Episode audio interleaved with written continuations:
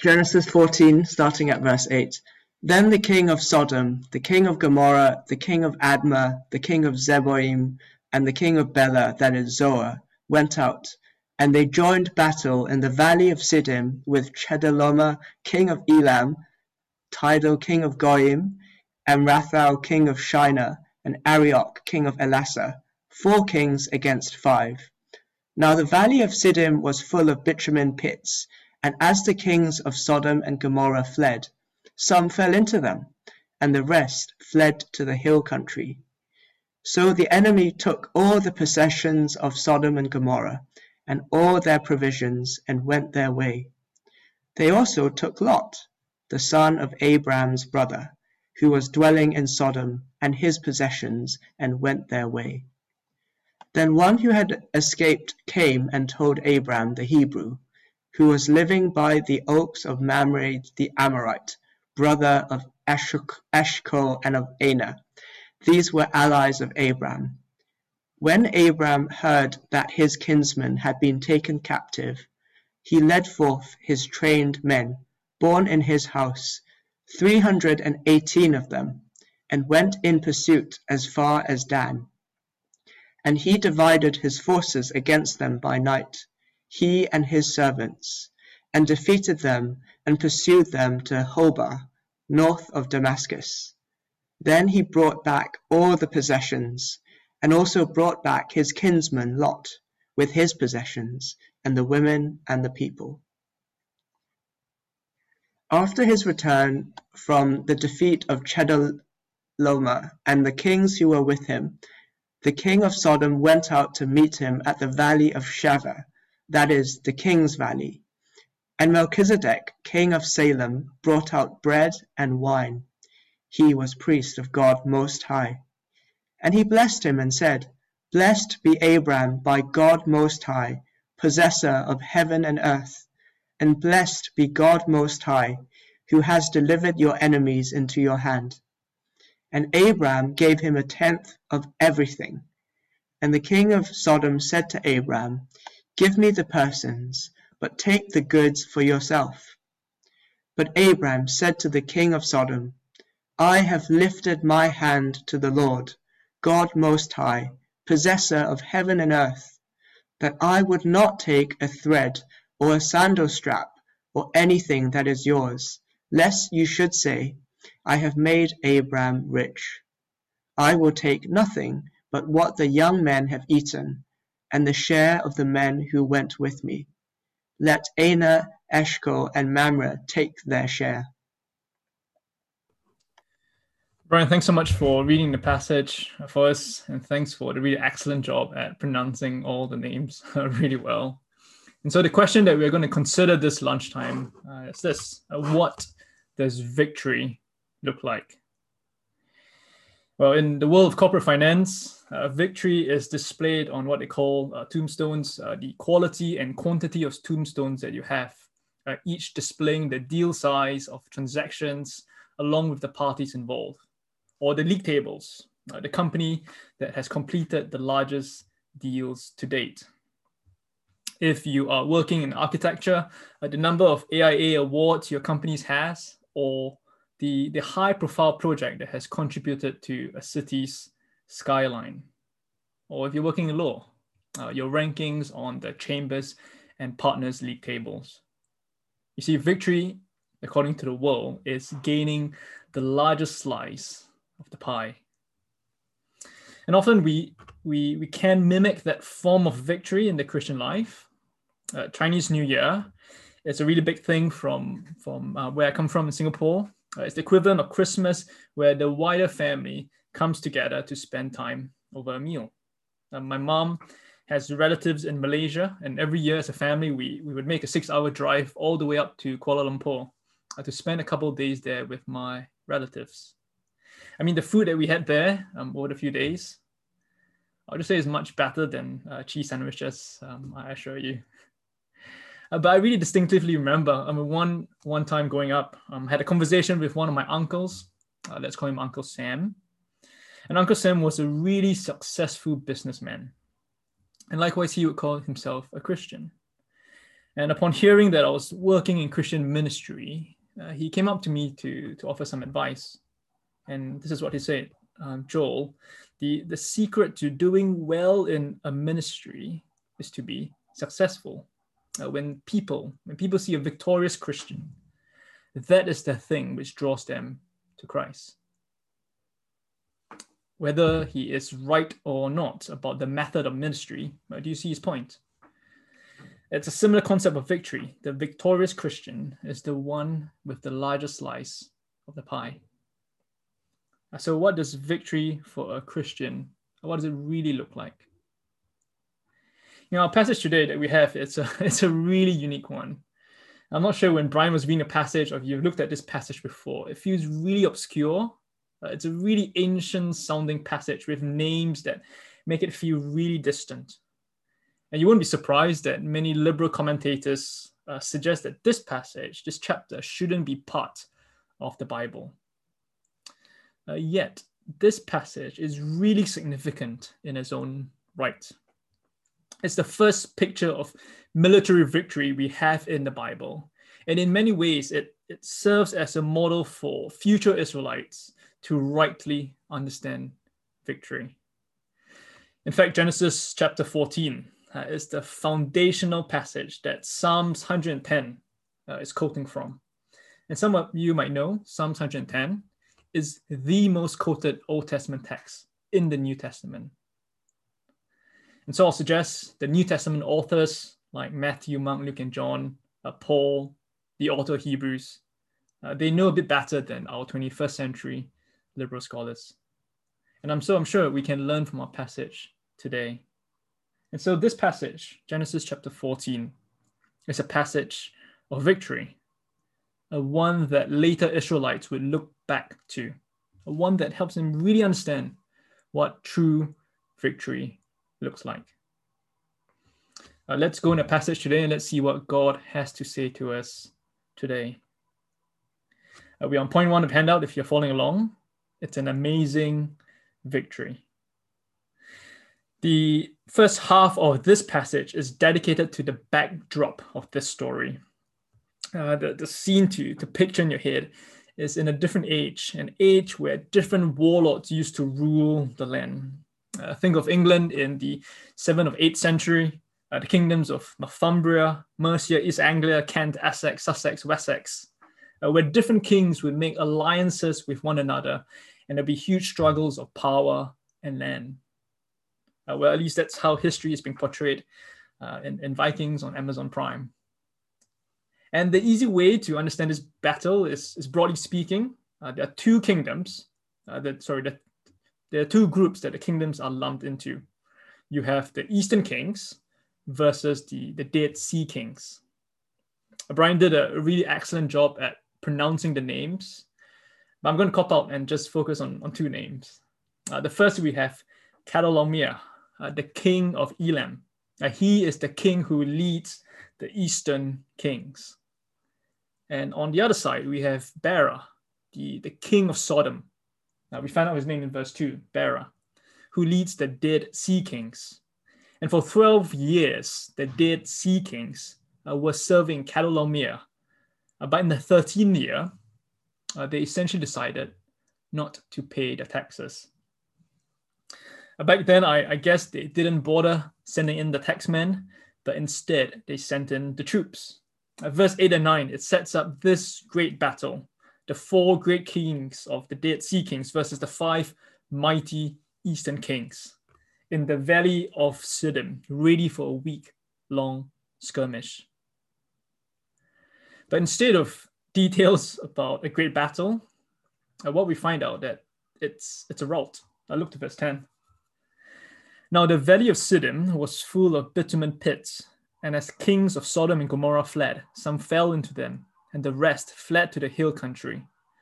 So the enemy took all the possessions of Sodom and Gomorrah and all the provision and went their way. It's always interesting to, to notice what the biblical authors, what details they provide and what details they, they hold back. You see, we, we don't see any battle scenes. Uh, we just see scenes of the kings of Sodom and Gomorrah fleeing.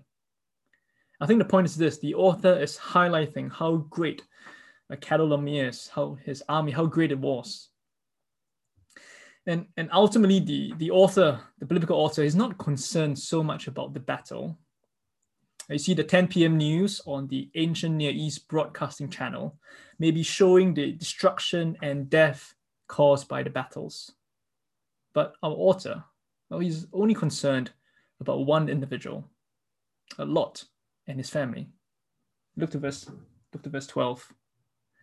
And they also took Lot, the son of Abram's brother, who was dwelling in Sodom with his possessions, and went their way. So eventually, Abram he, he gets wind of Lot's captivity, and he does something which every self-respecting 75-year-old man would do.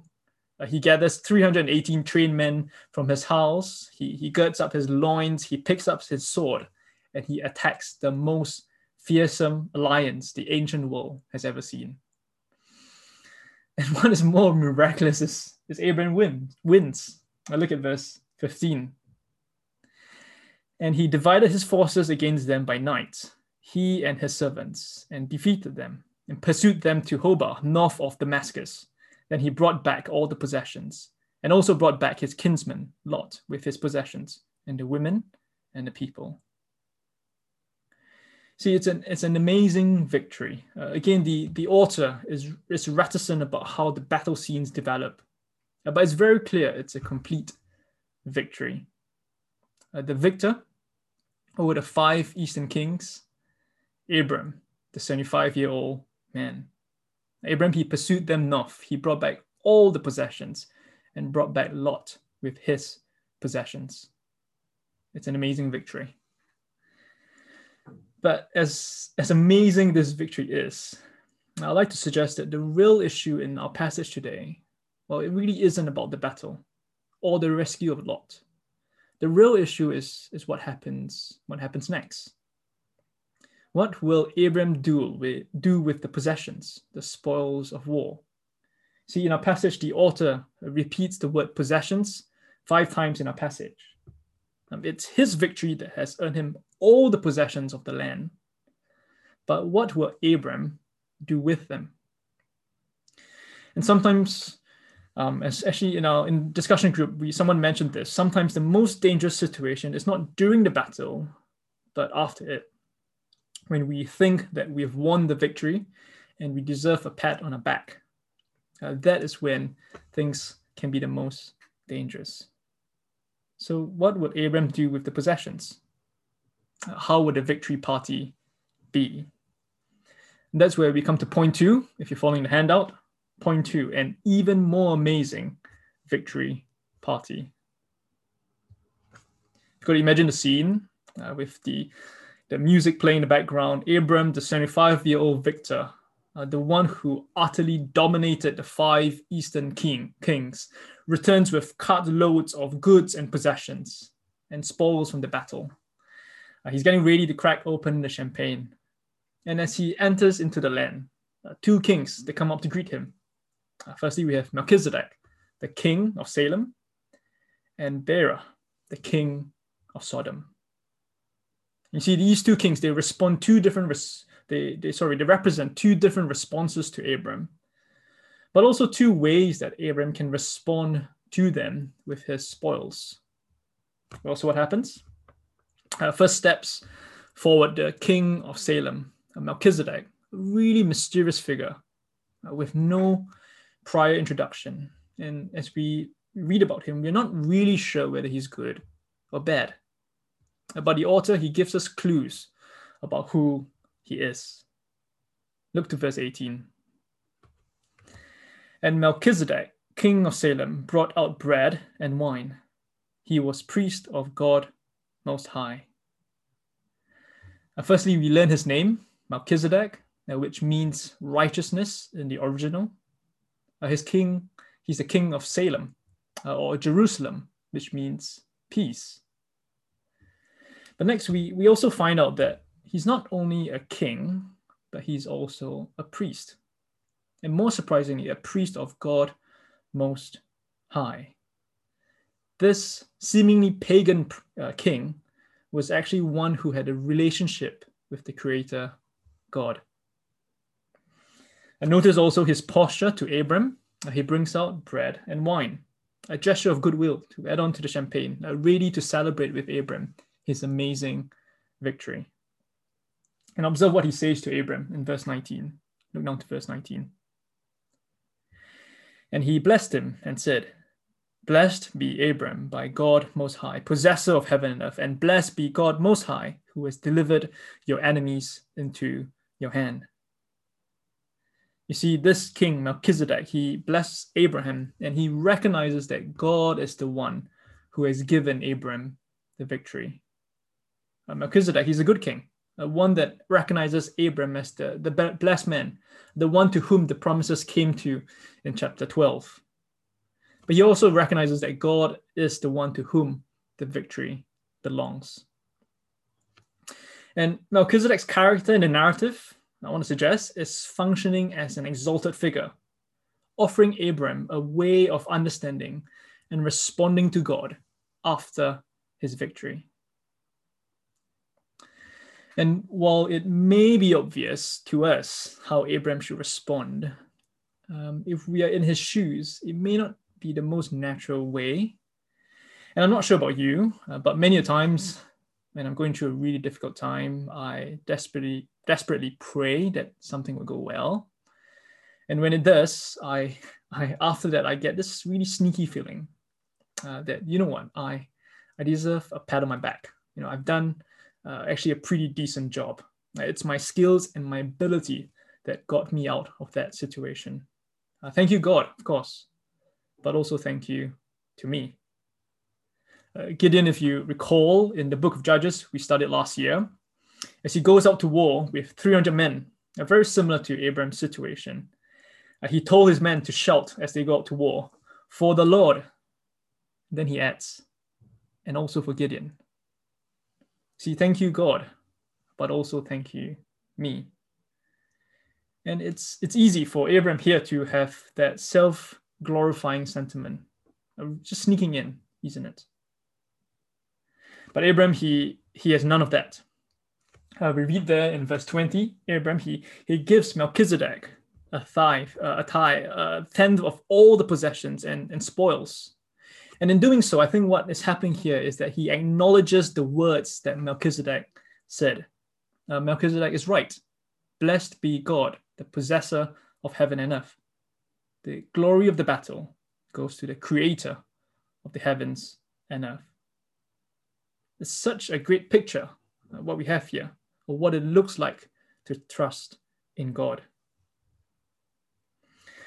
But remember, Melchizedek is not the only king uh, in steps Bera, the king of Sodom.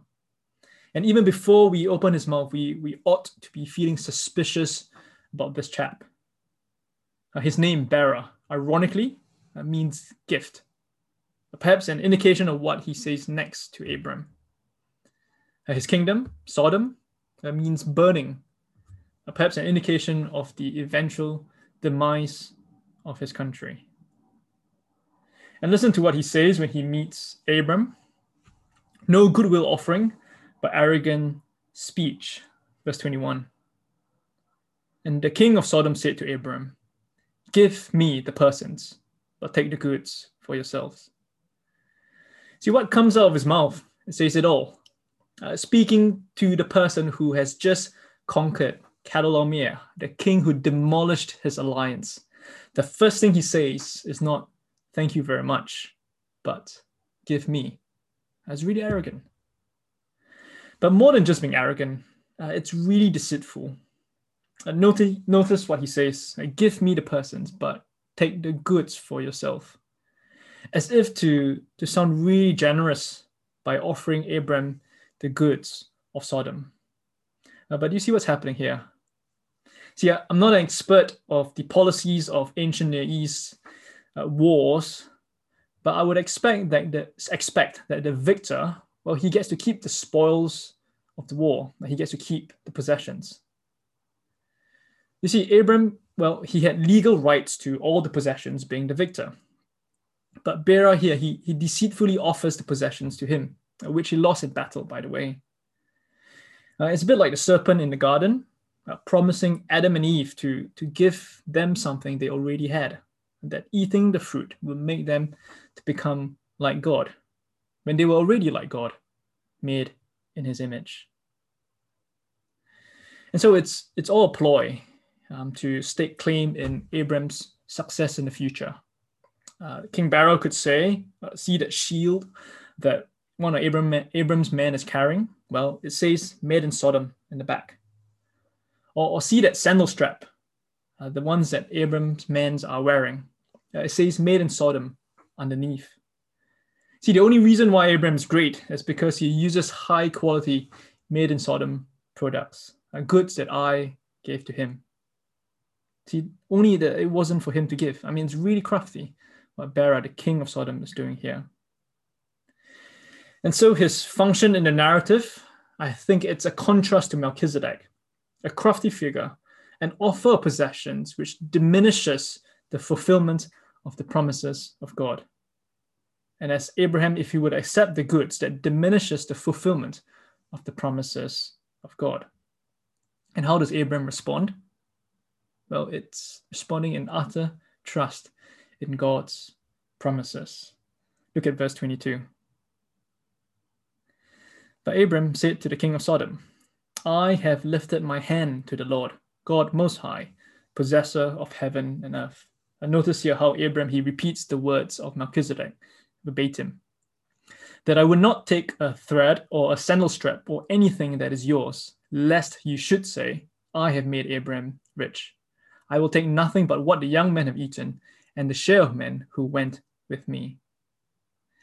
See, notice his, his commitment to the promise. Not even a sandal strap or even a thread.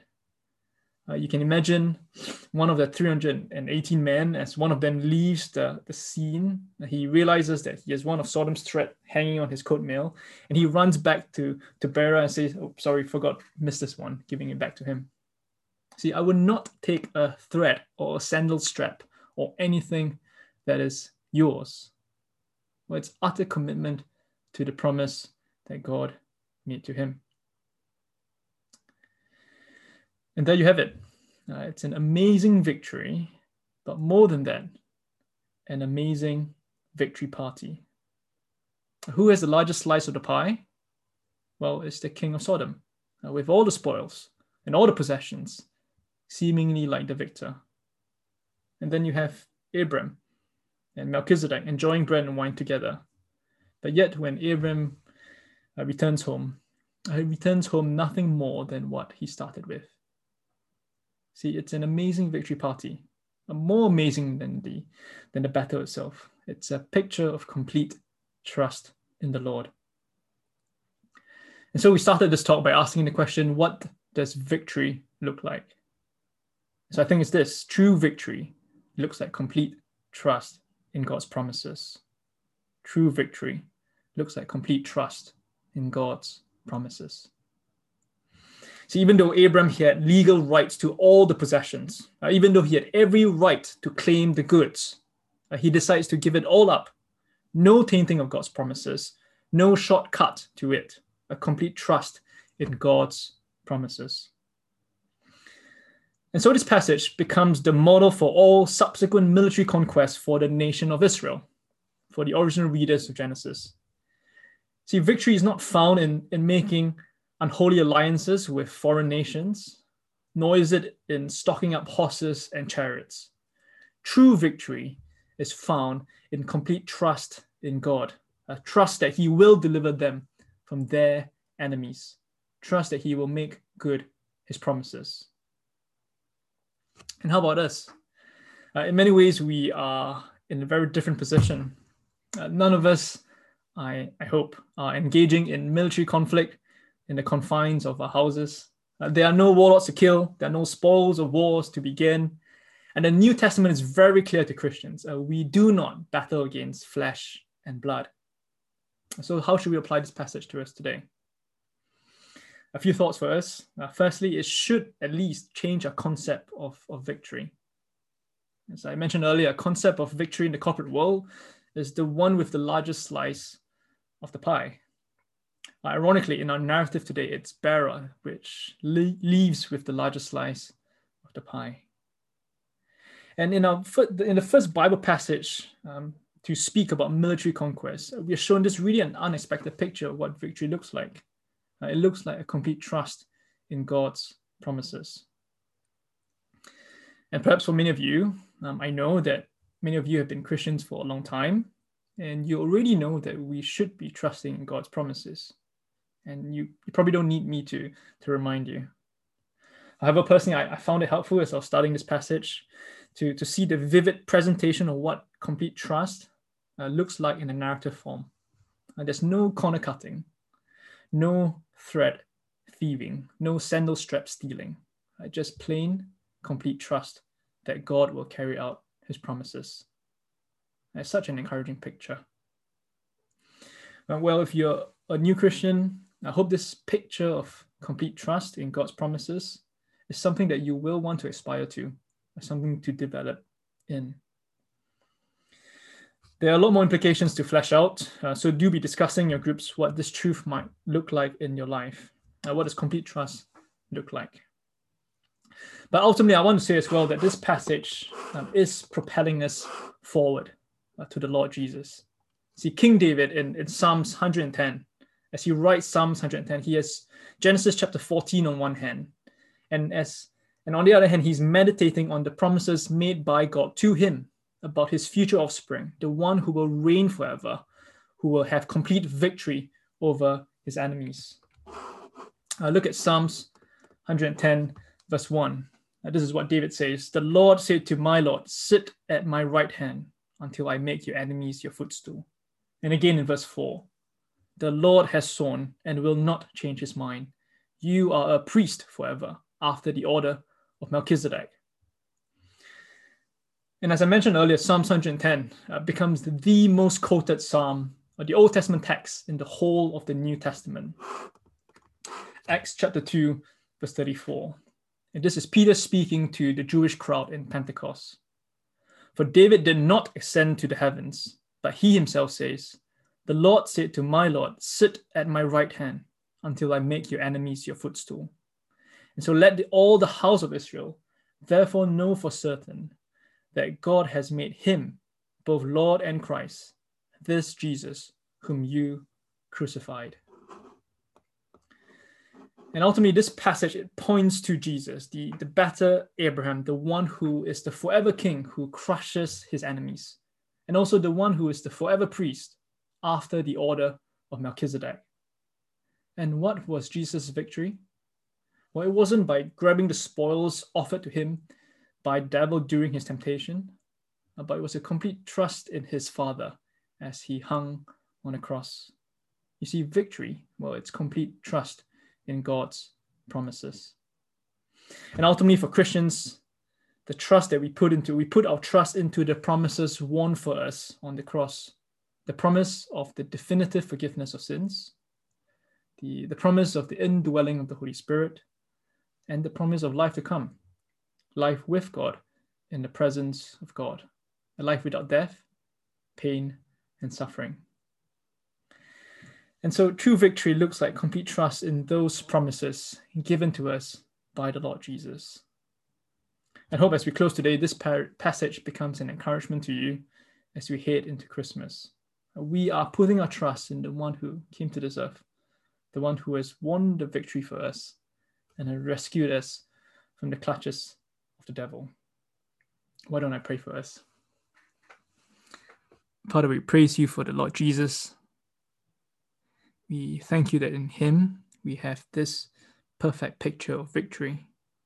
And for us, Father, we pray that we will learn from Abraham to be one who has complete trust in his promises. Pray that you help us to be mulling on these thoughts as we head into Christmas, knowing that we have so much in the Lord Jesus. So we praise you for him. In Jesus' name, amen.